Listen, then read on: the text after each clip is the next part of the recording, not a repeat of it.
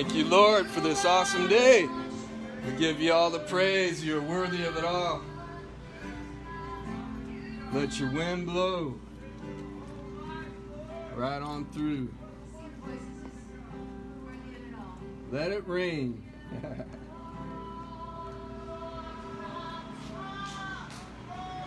worthy of it all. from you are all things.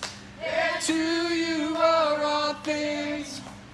You deserve the glory.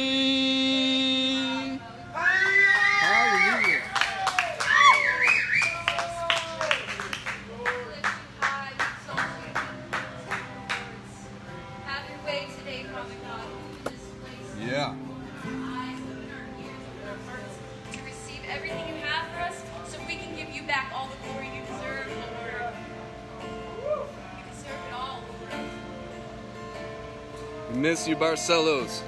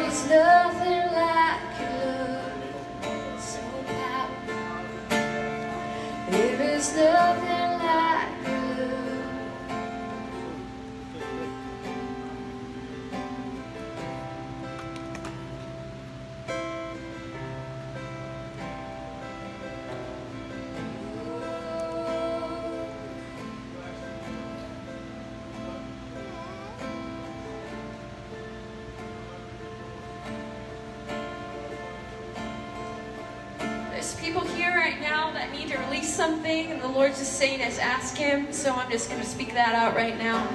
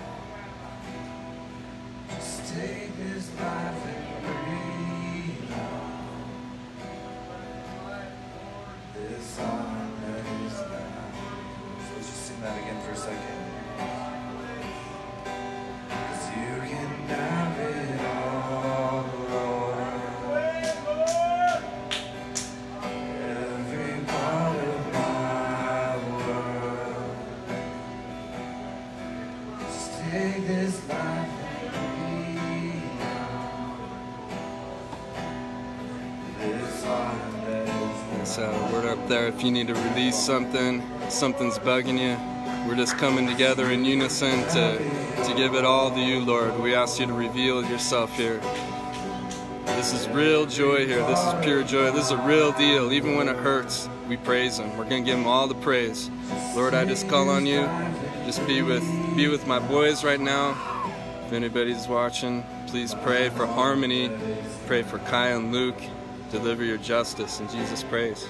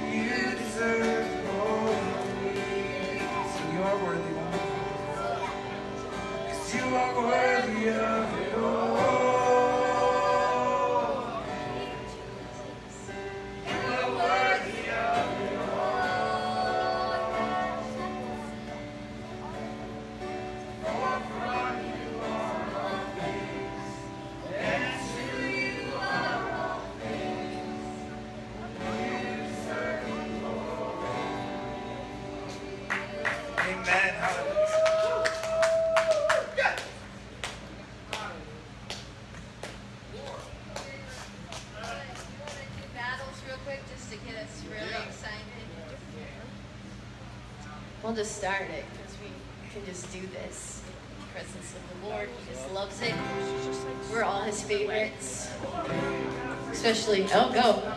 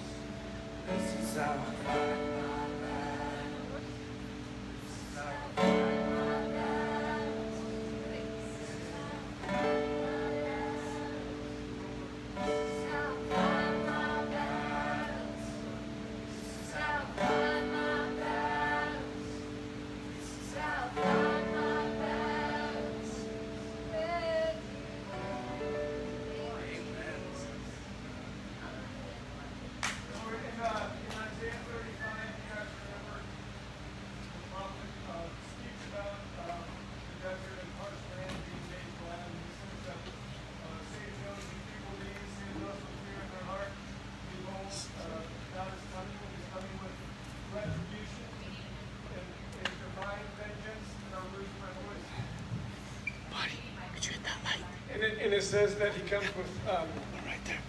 recompense and divine retribution.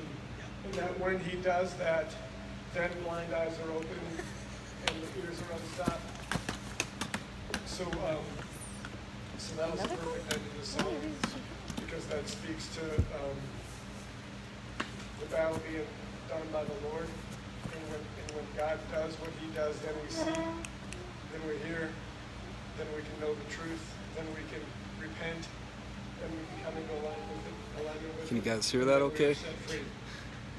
Yeah, thumbs up or something if you can hear that. Gotta bring it closer. So I believe that even as we sing now, the last few words, that the Lord, that God did what He needed to do for eyes to be open tonight. I'm, I'm believing that that He did what He needed to do to to make sure ears are open tonight to hear something that's super super important.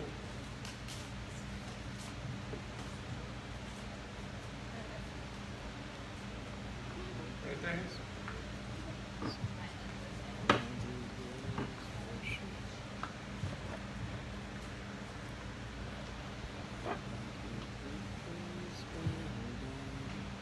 Perfect right there.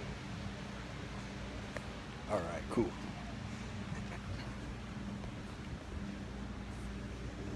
I think the reason I hate having a microphone is because one time I took a big drink of water with a microphone in my face and that hurt. Crystal said that we need to get closer to you. Oh. Seriously, Crystal, that's like up my nose. Let's see. Oh, hey, you know what? No, no, I have an Let idea. Diane hold it. No. Grab your Bibles, by the way, while, while we get this. this Oh, beautiful. That, that. That's Like awesome. Right on. That'll be, this, I'm guessing, yeah, there you go. Is that the up down thing? Mm-hmm, oh, there it is. Yeah, the wrong just one. takes two Right on. That's good enough.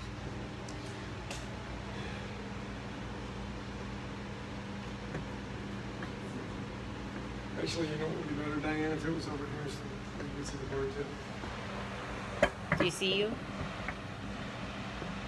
Yes, the the board. There you go. There you go. A little further. Turn it the other way. There you go. Sort of. Look at you. Maybe back towards you. Oh, but you don't see that. Tip it down.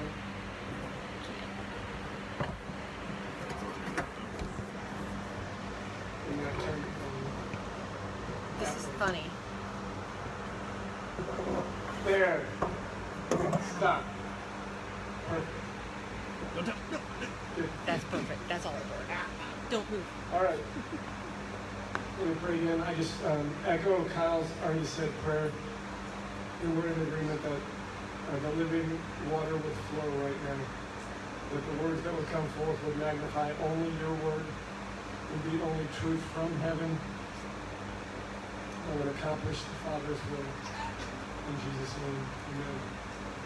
So um, I believe that the Lord has spoken regarding the next commandment that we're going to look at. And, um, and we're going to get into that a little bit tonight and then more next week.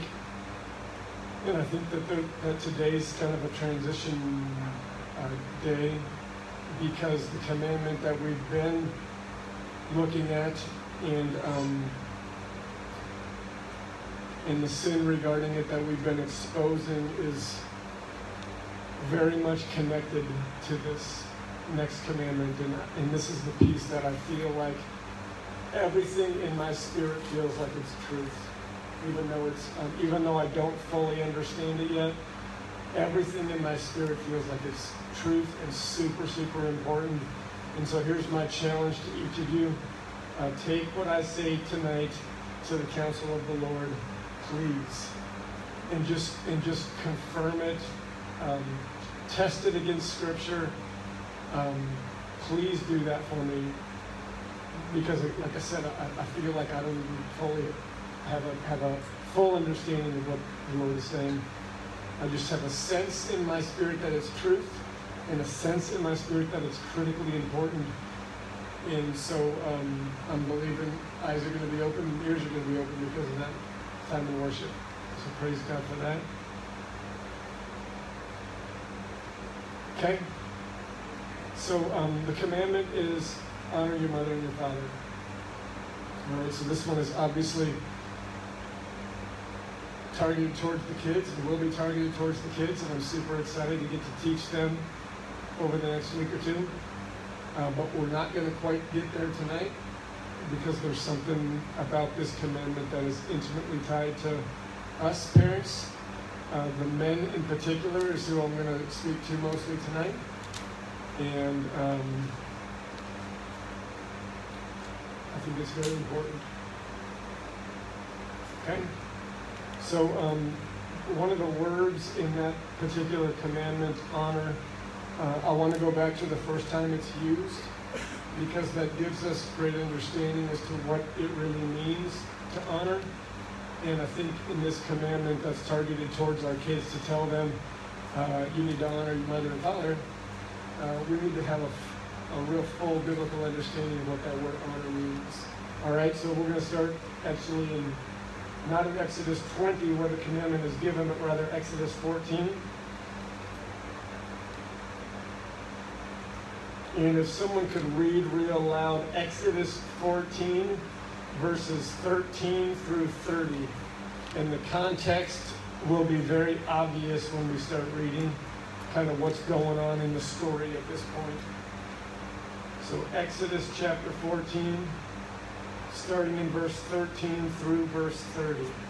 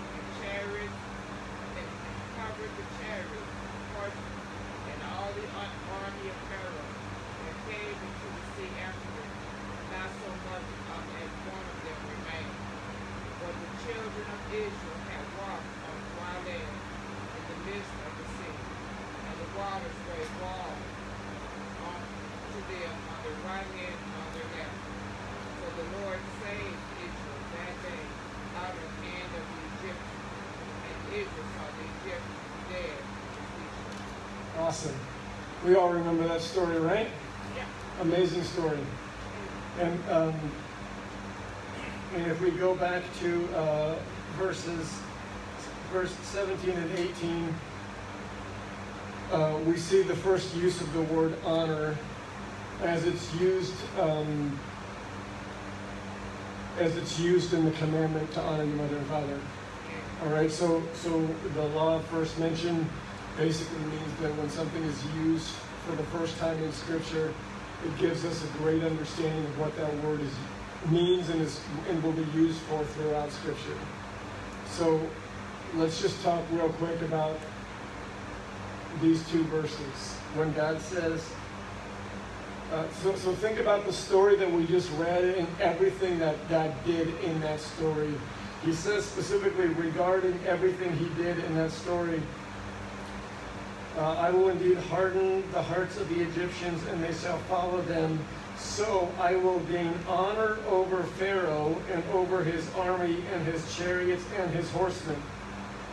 So, so God is looking for honor over Pharaoh's Pharaoh and his and his men and his horses.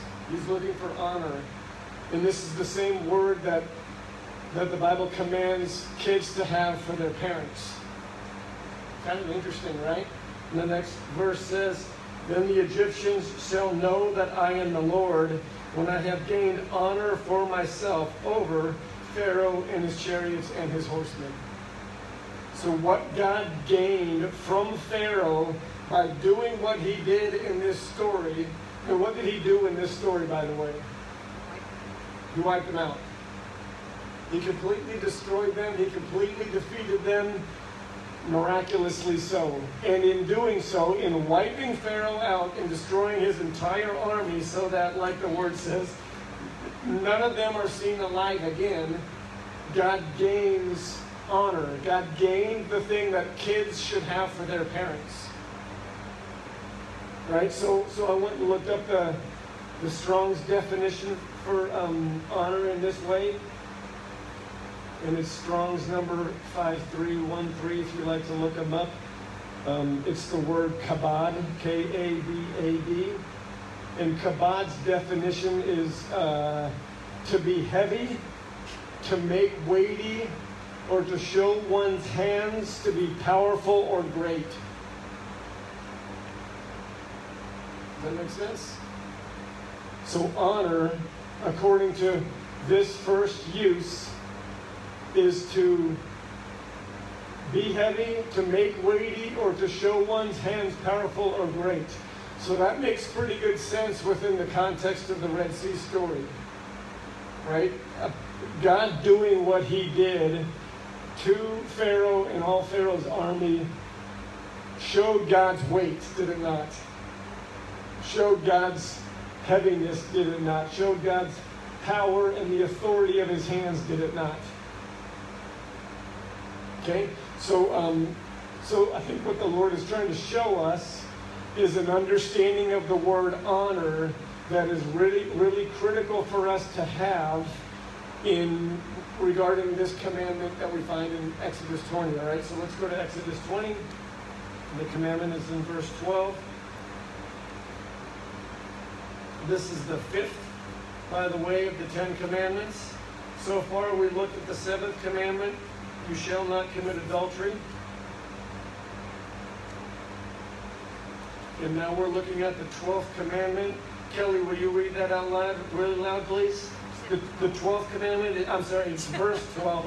Yeah, we just made up a couple of extra commandments. We like to do that around here. Uh, it's verse 12 in Exodus 20.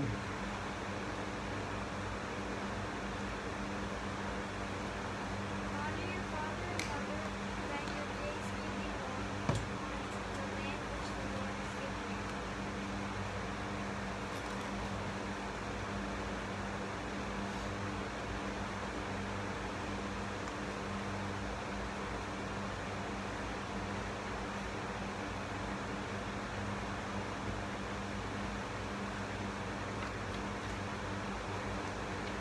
Actually, father them. Oh, Let's get it right.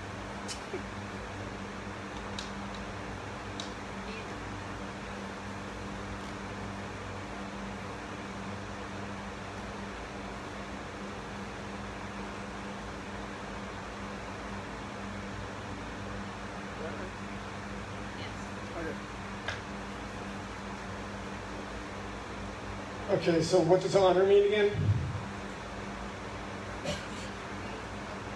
to have weight, to be heavy, to, to show the authority or the power of your hands. Okay, so so so how do you how do you understand this commandment with that de- with that proper biblical definition in place? For the Bible to tell the kids to command the kids to honor their mother and their father means to what? Good. Submit to their authority was one thing said. I agree 100%. Anything else?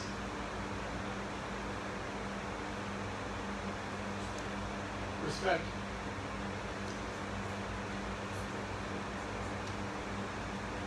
Good. Anything else?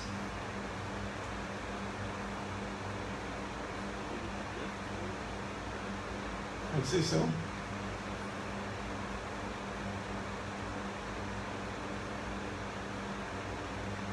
Anything else?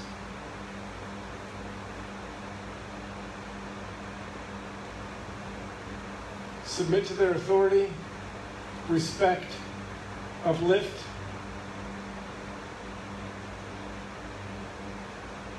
If we go back to the um, the first mentioned story, how else would you say that that word honor would be walked out? How do you think Pharaoh honored God after that situation? There it is. What else?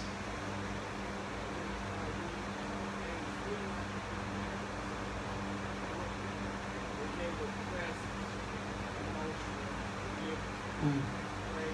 Yeah. Yep.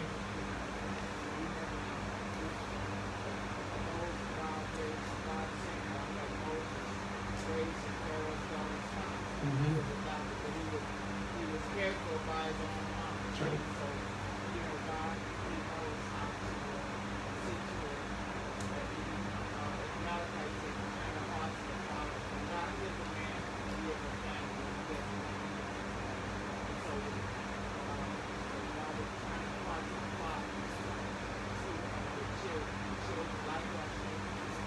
That's right. And I think that when I see the word heavy and then I think about that piece, how you talk about um, carried out, that as parents, your, your parents will do what they need to do in order for you to know. I Good. guess. Yep, I think that's that's beautifully said. And, she's she's answering the question: How do you think Pharaoh's honoring of God looked after this story? Well, Pharaoh, I would argue, knew what God would do to accomplish His purposes. Right? He knew the weight that God would bring to bear to see his will carried out. He, he, see, he saw and knew how, how God would hold sway over that, over him, over that situation. Right? That's, I think that's the heaviness. That's the, the weightiness. That's the authority. That's the realness. Like, God, that Pharaoh could understand. If there was any, prior to this story, if, if Pharaoh had a lack of this type of honor for the one true living God, maybe he wouldn't believe that God could kill him. Maybe he wouldn't believe that God would do this to his whole army. Maybe he didn't believe God was real or had the power to part the sea. But after this story, when, when, when, when God had gained that honor, Pharaoh knew exactly who God was. Pharaoh knew exactly what God was capable of. Does that make sense? It's, it's to me, it's like a, it's like a knowing. He's not bluffing. Yeah, I, a know. Yeah, I mean, the, definition is right on. It's a knowing of the weightiness of that position or of that person. It's a knowing of the authority of that person. Does that make sense? So, so, uh, so I think the things that we mentioned are almost sort of the fruit of that honoring. The fruit of the honoring would be respect. The fruit of the honoring would be being subordinate. The fruit of the honoring would be obeying. Right? Notice it doesn't say obey your mother and father. That's that's how most of us, I think, teach this to our kids. Just do what I say. Right? But that that that to me is a that's a that's a takeaway. That's a little bit less than the fullness of what honoring is about. Honoring is a deeper recognition of the authority that someone has. And I think the commandment is for kids to recognize the heaviness and the weightiness and the authority of their parents on their lives.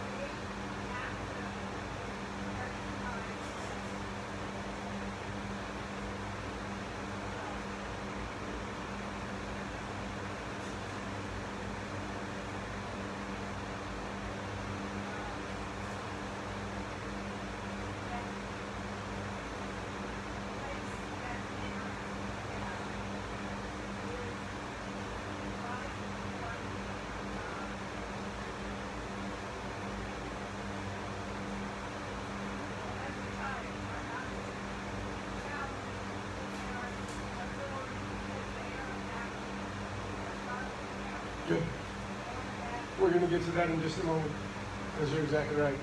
And, and I think um, I'm just responding to, to what you're sharing, Susie, because I think it's right on. And, and when, when, when God was working through the plagues, what was the thing he kept repeating regarding Pharaoh and why he was doing this? Remember, because he hardened Pharaoh's heart throughout.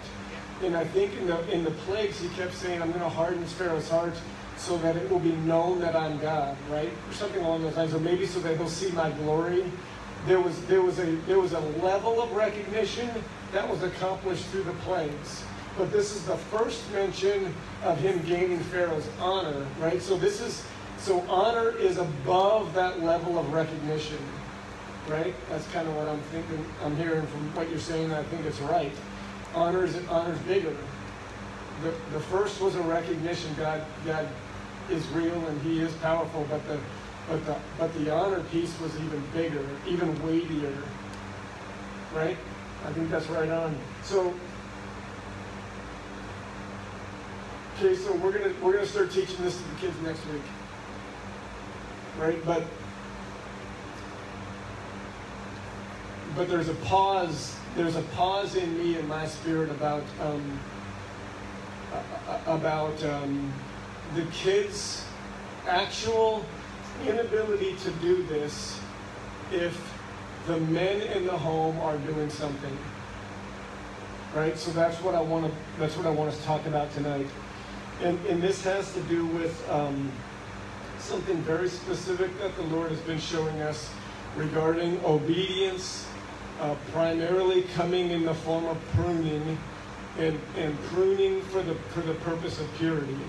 All right. So so um, so we've talked very much over the last well, really many years, but specifically over the last few months about about all the why behind our obedience. And the, and the list that we come, keep kind of coming uh, back to and coming up with is um, obedience brings freedom, obedience brings peace, obedience brings protection, obedience brings blessings, obedience, obedience brings the, the experiencing of the fruit of God's realness, obedience brings real worship, obedience brings revival, all the things that we've talked about uh, that comes with walking in God's ways. And so, you know, we're committed now in this stretch as the Spirit's leading to just bringing God's commandments to light so that we can obey them. And very often when we are not obeying God's commandments, what needs to happen in our life is a pruning.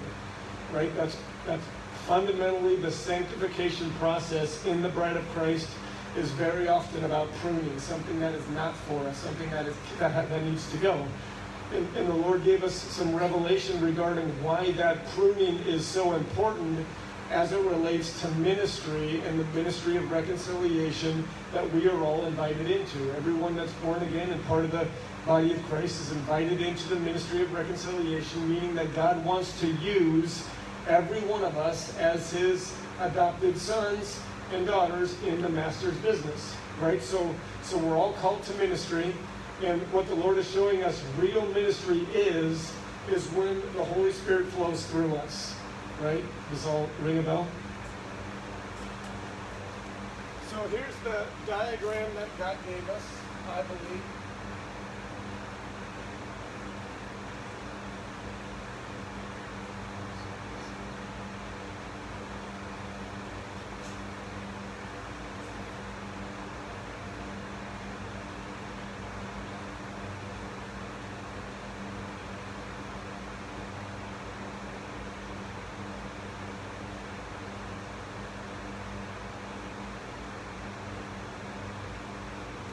Okay, so um, the scripture talks about throughout scripture, um, the river of living water is is where real ministry happens, and it's uh, prophetically spoken about in the in the Old Testament. Um, things like um, Ezekiel 47 talks about wh- wherever the river flows, there every living thing will be. Um, Zechariah talks about wherever the river flows, all idols will be removed from the land. I- Isaiah 35 talks about um, where the where the river flows, the desert and the parched land will be made glad. Um, um, the the um, barren wasteland will be made a pool where jackals and once lied grass weeds and, and, and rushes will grow. Um, then, you know, Jesus te- speaks in the New Testament about uh, those who believe in me will have the river of living water flowing from their bellies. Um, in, in Revelation 22, it talks about the river of living water ever proceeding from the Lamb and from the throne in heaven. And it is ultimately what accomplishes the Father's business, the Master's business in the earth, right? And so this is sort of the diagram that, that uh, we've been working with, this river of living water. So this is sort of like the heaven realm, and this is earth. All right, don't. It's not specifically like two different locations, although it's sort of that way. It's, I think, maybe two different realms is better a way to look at it. But basically, heaven and earth are separated right now. In the very beginning, they were one and the same. In the very end, they will be reunited, one and the same. But in between, there's a veil, and, and glory to the unblemished Lamb. That veil's been torn, right? Hallelujah. Um, but it's but it's not fully rent yet, right? And so we see through the veil partly, we see through the cloud partly. Um, the, ultimately, the veil will be fully lifted and heaven and earth will be reunited. But until then, they're separated. And, and the river of living water is ever proceeding from the Lamb and from the throne. That's in the heavenly realm. But for it to get to the earthly realm, it's got to flow through a vessel, right? And the vessels that it's that it's looking to flow through is the body of Christ. As individuals and corporately, we are the vessel through which the river of living water flows. That's um, Matthew chapter 7, or, or John chapter 7, or what, the one that Jesus talks about streams flowing through your, from your belly. All right, so the pruning process um, is happens on an individual level and a, as a corporate level, and the process of pruning is about making this vessel pure. A pure vessel is one through which the Spirit flows more freely, right? So each of us as, as people and, and all of us corporately, we have things in us that clog the hose. And these are the things that are no longer for the body of Christ. These are the things that have to be pruned. And so if we look at John 15 real quick, go to John 15. This, this makes this passage make great sense when you read it with this diagram in mind.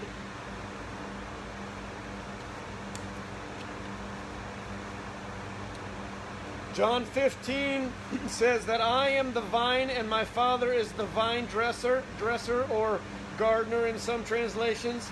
Every branch in me that does not bear fruit, he takes away. Every branch that bears fruit, he prunes so that it may bear more fruit. You are already clean because of my word which has been spoken to you. Now abide in me and I abide in you. As a branch cannot bear fruit of itself unless it abides in the vine, neither can you unless you abide in me. I am the vine and you are the branches. He who abides in me will bear much fruit, for without me you can do nothing. If anyone abide if anyone does not abide in me, he is cast out as a branch, and it is withered. He will be gathered and thrown, and they will be thrown into the fire and burned. If you abide in me, and my words abide in you, you ask in what you desire, and it shall be done for you. By this my Father is glorified, that you bear much fruit, so be my disciples. So in that passage, we get really the fullness of this diagram explained. Uh, we must abide in Christ, meaning this half has to be in place, right? And this half ultimately is the intimacy piece. If we are not abiding in Christ, if we are not intimately, relationally connected to the Lord, we can bear no fruit because the river is not coming in us. Right? The best we can do if we are not abiding in Christ is flesh ministry. And there's a lot of that going on. Right? But that does the world no good. The world is not waiting in eager expectation for the fleshly bride of Christ to be manifest. The world is eagerly waiting for the sons of God to be manifest, and sons of God are those who flow, who the Holy Spirit flows through. Romans 8 14. Right? So you have to abide in the vine, you have to um, walk intimately with the Lord so that you are getting the river from this side. Then you have to be pure so that the river will flow through you on this side. That's the obedience piece. The Lord has had us for almost from day one intimacy and obedience. Intimacy and obedience. That's the missing piece in the bride of Christ. We have some that are intimate but not obedient. We have some that are obedient but not intimate. But the combination of the two is where the river flows. Does that make sense? So you have to have both. So all the pruning piece basically is us as individuals in this middle portion. We cannot get jammed up by the things of this world that cause us to be impure. As soon as we walk disobediently according to God's commandments, our life gets filled up with a whole bunch of junk that prevents the river from flowing. When the river is not flowing, real ministry isn't happening, real reconciliation to the Father isn't happening, real prophecy isn't happening, real words of knowledge aren't being given, real healings aren't happening because the spirit's being quenched. Right? Everyone getting this? Okay? So, um, so here's the piece that I think the Lord wants me to, uh, to speak about tonight. Back to the bag. then. Shoot, will you give me a paper towel or something? Or a Kleenex? Oh, wait.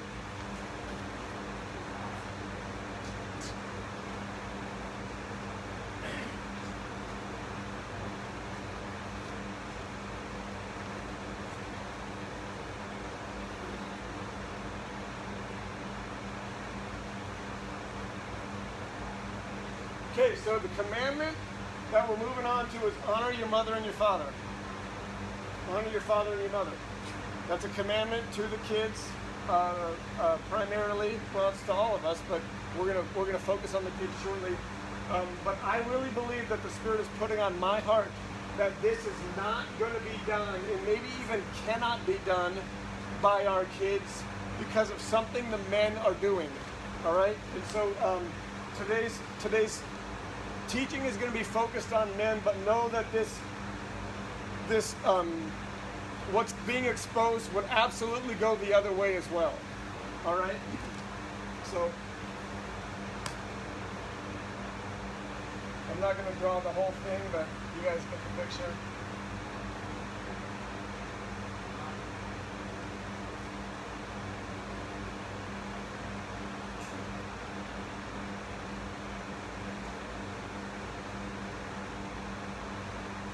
Okay, so with, within the context of ministry, of spirit led ministry, when through a pure vessel the river of the living water flows and accomplishes the Father's will, what comes out is stuff like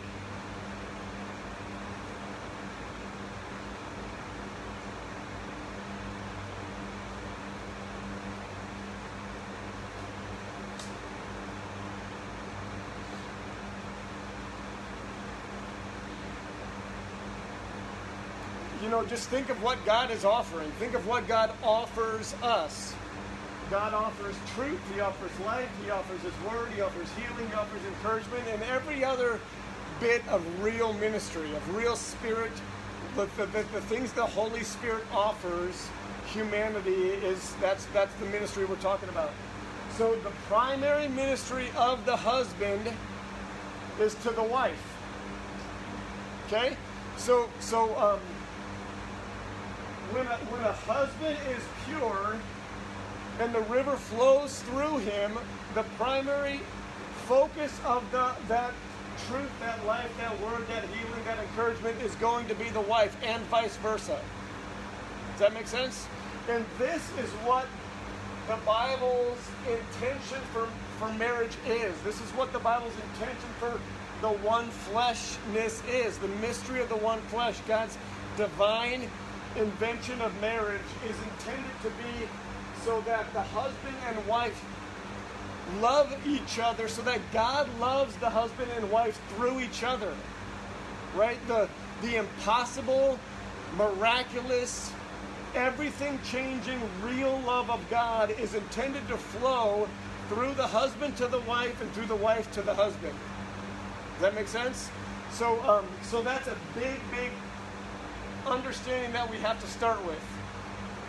Now, one of the things that the Lord told us uh, when we looked at the last commandment, which was, um, "Thou shalt not commit adultery," and uh, and Jesus then expands on that commandment, and, so does the rest of the New Testament, by the way. Um, thou, thou shalt not commit adultery. I'll just run through this real quick. Uh, includes fornication, sexual immorality, unlawful lusting, uh, that type of stuff. I won't go into any more than that, but we, we, we talked about those things. That, that, it's a commandment of God, and in fact, it's the very first commandment that the elders and the apostles decided was necessary for the for the Gentile converts, the brand new Gentile converts in Acts chapter 15, the, one of the first things that they must begin to abstain from was sexual immorality, right? And the, and the, and the, um, and the, uh, the commandment to, to um, walk purely in this area runs from cover to cover in Scripture, right? And, and today I think we need um, uh, we're going to be given a greater understanding of the cost associated with breaking that commandment, right? Because that's one of the things that the Lord really wanted us to bring to light is, is when we break the commandment regarding sexual purity, there is a big cost to that. And, um, and the cost that the Lord showed us through the story of uh, with um, Balak and, and, and Balaam was a curse, right? That the people of God could not be cursed. This happens in Numbers 25, by the way, or Numbers uh, 22 through 25. Um, the, the people of God literally could not be cursed, could not be cursed by, by Balaam, the best soothsayer in the world at the time, could not speak a, a curse over God's people. They were protected as God's people. He would not allow them to be touched. So Balak um, and, and Balaam have a little meeting, and Balaam says, just send the Midianite women in there. As soon as they sleep with the Midianite women, then you can curse them. And that's exactly what happened. And so, one of the things that we see from that story and that we must know is that whenever we break God's commandments in any area of life, it invites a curse. It welcomes a curse. It opens a door for the enemy to bring accusation against us and, and have access. Right? And so, um, one of the big things regarding sexual sin that's been that the enemy has been able to erase from our culture, uh, in our generation in particular, is the cost by, by making it. Um, uh, you know, so simple to engage in, so prevalent, so everywhere. Um, the cost has been removed and it's become sort of the secret sin that there's no victim to, and, and we can just kind of get away with it and, and, and, and carry on. Well, I think the Lord is bringing to light today a huge cost that we've not known about. All right? And, maybe it's the actual um, specific manifestation of the curse that, that he wants us to see. So if, so if engaging in sexual sin opens the door for a curse to come, perhaps what the Lord is speaking to us tonight is what the curse looks like. All right, so it, it requires just a little bit of, um, of understanding of something that we'll start with first. Everyone go to Ephesians chapter 5.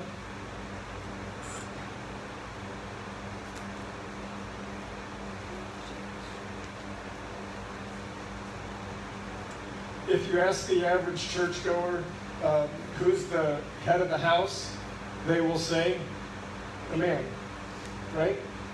And that's pretty common knowledge uh, in the church. Um, but I want to show you that um, that's actually not what the Bible says. So go to uh, Matthew chapter 25. I'm sorry, Ephesians chapter 5, and we're going to go to verse 22. Someone read that real loud. Wives, submit to your own husbands as to the Lord. For the husband is head of the wife, as also Christ is head of the church. And he is the Savior of the body. Therefore, just as the church is subject to Christ, so let the wives be their own, be to their own husbands in everything. Okay, so um, so I want to correct something right off the bat. Um, it is incorrect to say that the man is the head of the house. The Word of God says that the man is the head of the wife. Okay, so let's let me make, make sure that this is clear. The Bible does not teach that the man is the head of the house. The Bible teaches that the man is the head of the wife. Very, very important. Okay, we'll go to another passage that makes it clear. Uh, 1 Corinthians chapter 11.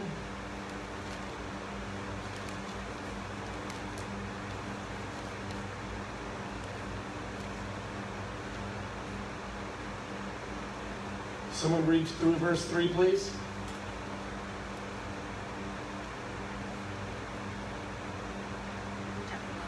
Yeah, chapter 11 through verse 3. Imitate me just as I also imitate Christ.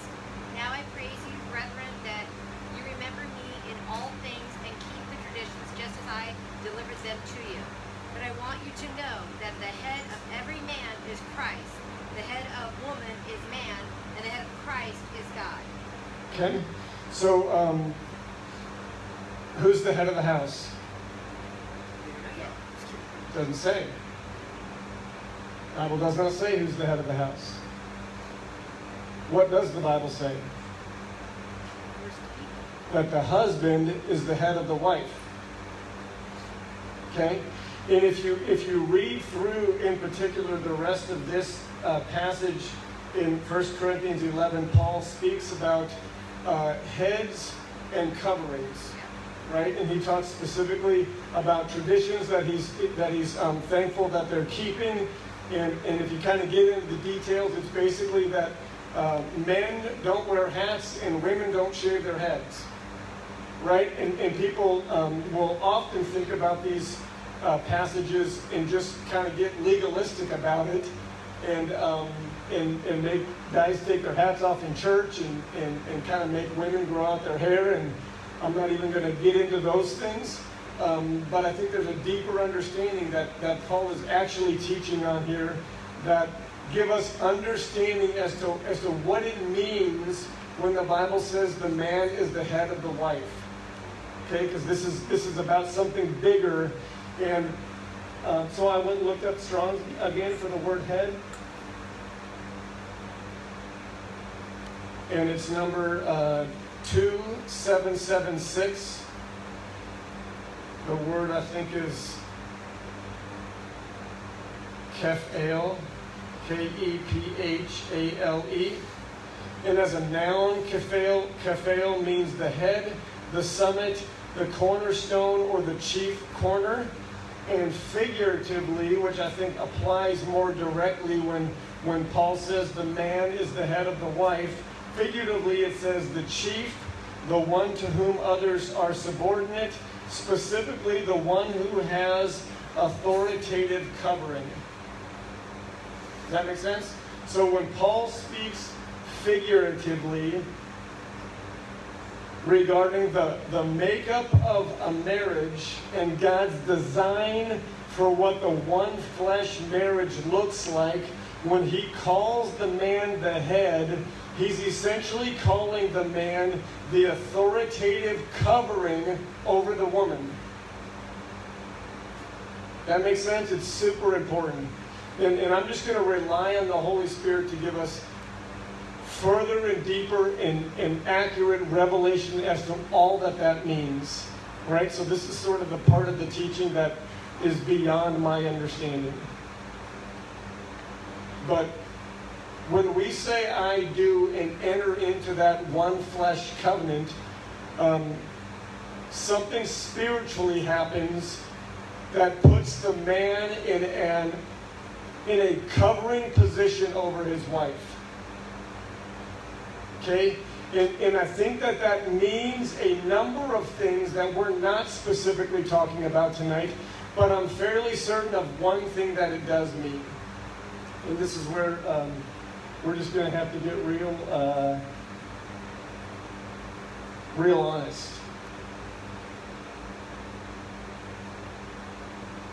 And I just pray for the for the right words to come that bring clarity and comfort and excitement to uh, to what's possible, Lord, when we align with your word and with your ways.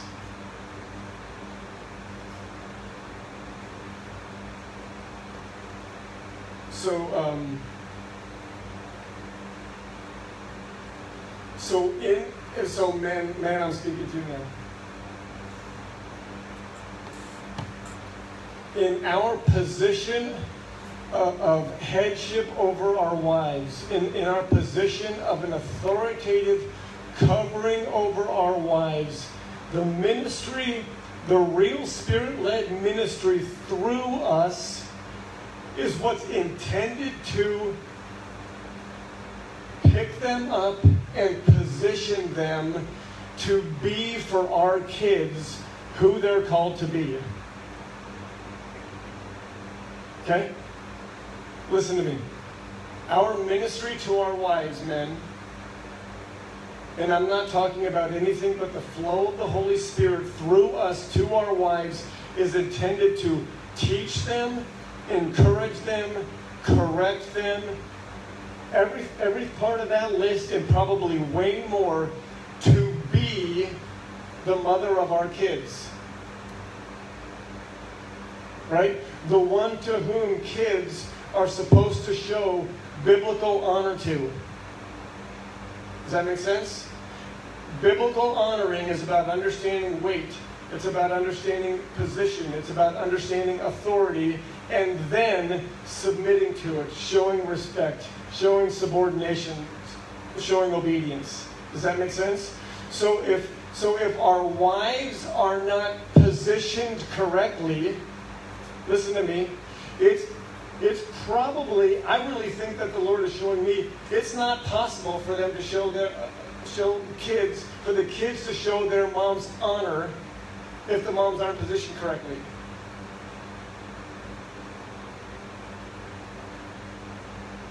Okay? So so one of the things that we see in scripture is that there is um, in the end in particular there is a tremendous amount of sexual impurity. Right? When you when you look at Revelations, it is it, it is the issue. It is the issue of the time. Right? It is the issue in the end. And, and, and what sexual immorality does, right, what the Lord is showing us, is it takes this vessel and clogs it. Right? It's, it's one of those, it's one of the sins that, that clogs the vessel of the husband and keeps us from ministering to our wives in this way. Okay? If we are not ministering to our wives this stuff, spirit led encouragement, spirit led truth, spirit led recognition of, of their values, spirit led recognition of their position, spirit led recognition of their authority.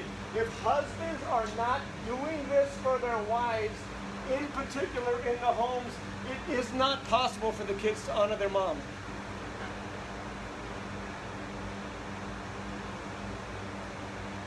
Because it's bigger than obedience.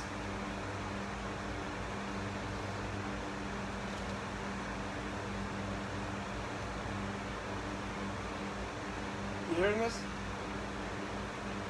And here is and here is how this will be responded to first. If you are hearing what I'm saying, the, the first level of understanding of this is going to be this. Well, I'm the I'm the head. I'm the authoritative covering over our home and specifically over my wife. So what I need to do is sit down and tell my kids mom's in charge when I'm not home. Mom has authority when I'm not home. Mom is the boss when I'm not home. Mom needs to be respected when I'm not home. Mom needs to be listened to when I'm not home. Mom needs to be obeyed when I'm not home. That is not what you're supposed to do. Listen to me. That's not what the Spirit is saying right now.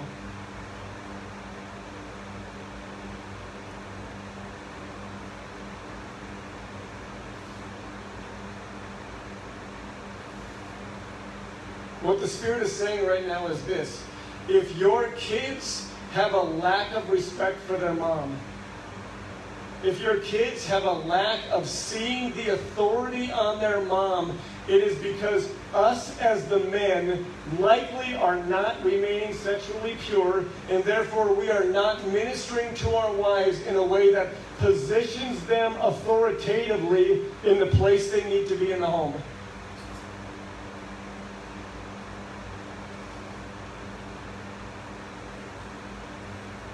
And I personally think this is absolutely happening all over the church. Not this church specifically, but the church, the Big C church.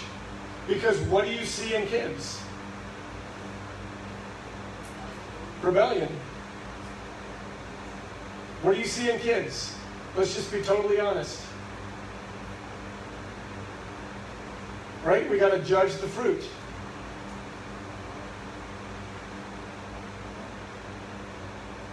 If there is rebellion in the kids, and specifically rebellion against mom, I, I think dad's at fault personally. I'm taking the blame in my own home. I know I am. Because in, in one way or another, what I have done, if that is the case, is somehow, as the authoritative head over my wife, I have somehow robbed her of her position of authority. And if the Spirit was flowing through me more purely, especially in front of my kids, that would not be the case. She would be positioned correctly. she would have the authority that she already biblically, scripturally, and by God's design has. I would have just not taken it away from her. Because not only if we aren't sexually uh, pure to our wives, not only does this not happen, but very often the opposite does. Right? That was the fruit that God gave me, really specifically. The fruit of sexual impurity in a marriage is almost the exact opposite of those things. He gave me, first and foremost, it's a lack of friendship. The next thing He gave me, it's a lack of respect.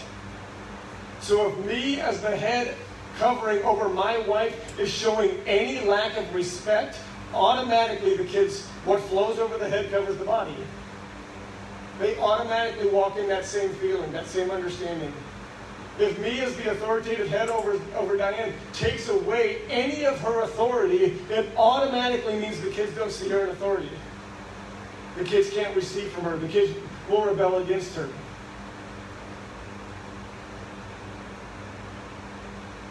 Understand? You see why we can't even talk about this first? We can't expect the kids to honor their mother and father until this is happening. We cannot. We cannot expect the kids, especially to honor their mother. And, and I think this is a problem for many reasons in our culture. Absentee dads, you, know, the, the busyness of careers, the busyness of, of, of life, all those things play a part in this.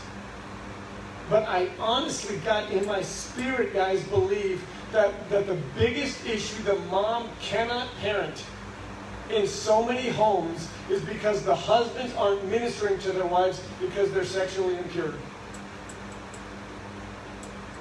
I just believe it's the truth. And so, what's the fix? The fix is never about being good. The fix is always about being what? Pure. To get more pure requires a pruning right? This is not about going home and sitting down our kids and saying, listen to mom better. That is not what this is about. This is about husbands being pure in this area specifically, the commandment that God took us to very first. If we will be pure in that area, men, this is what's going to happen. We will start to love our wives the way God calls us to.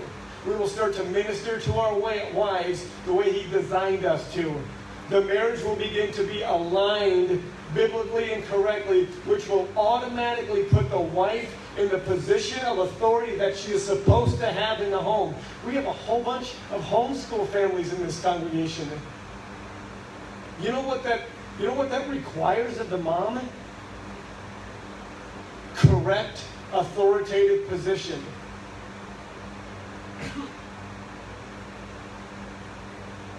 And until the husbands are walking out this pure, spirit led, let the river flow ministry to our wives in particular, they will not have that. Our wives will be set up to fail.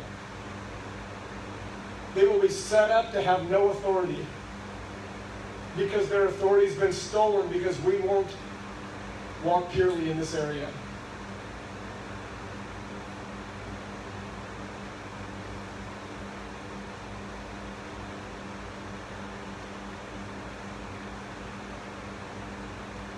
So be obedient regarding God's commandments. Watch as, as you as you prune as the fa- as you as you offer that branch to the Father, it will be pruned. As that branch is pruned, you will be purified as a vessel. As you are purified as a vessel, you will begin to minister to your wife the words that she needs to play her role and specifically the words that your kids will need to hear you speaking about her so that they can do what God calls them to do, which is honor their mom. And every bit of the fruit that comes from that. Amen. I pray that that word is from the Lord, and I pray that it would be received, take root in our hearts, and bear much fruit. In Jesus' name, amen. Next week, we start with the kids. If you want me to teach them, bring them. Yes, ma'am.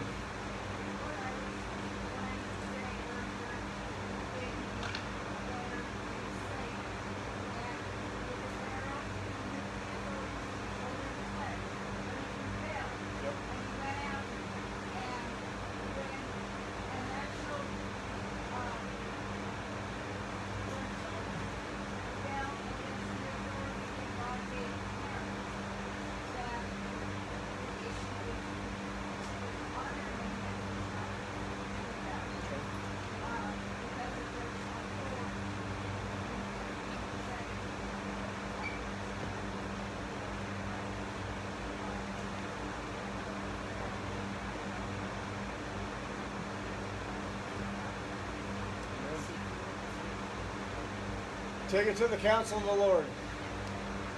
Check it in your spirit, check it against His Word.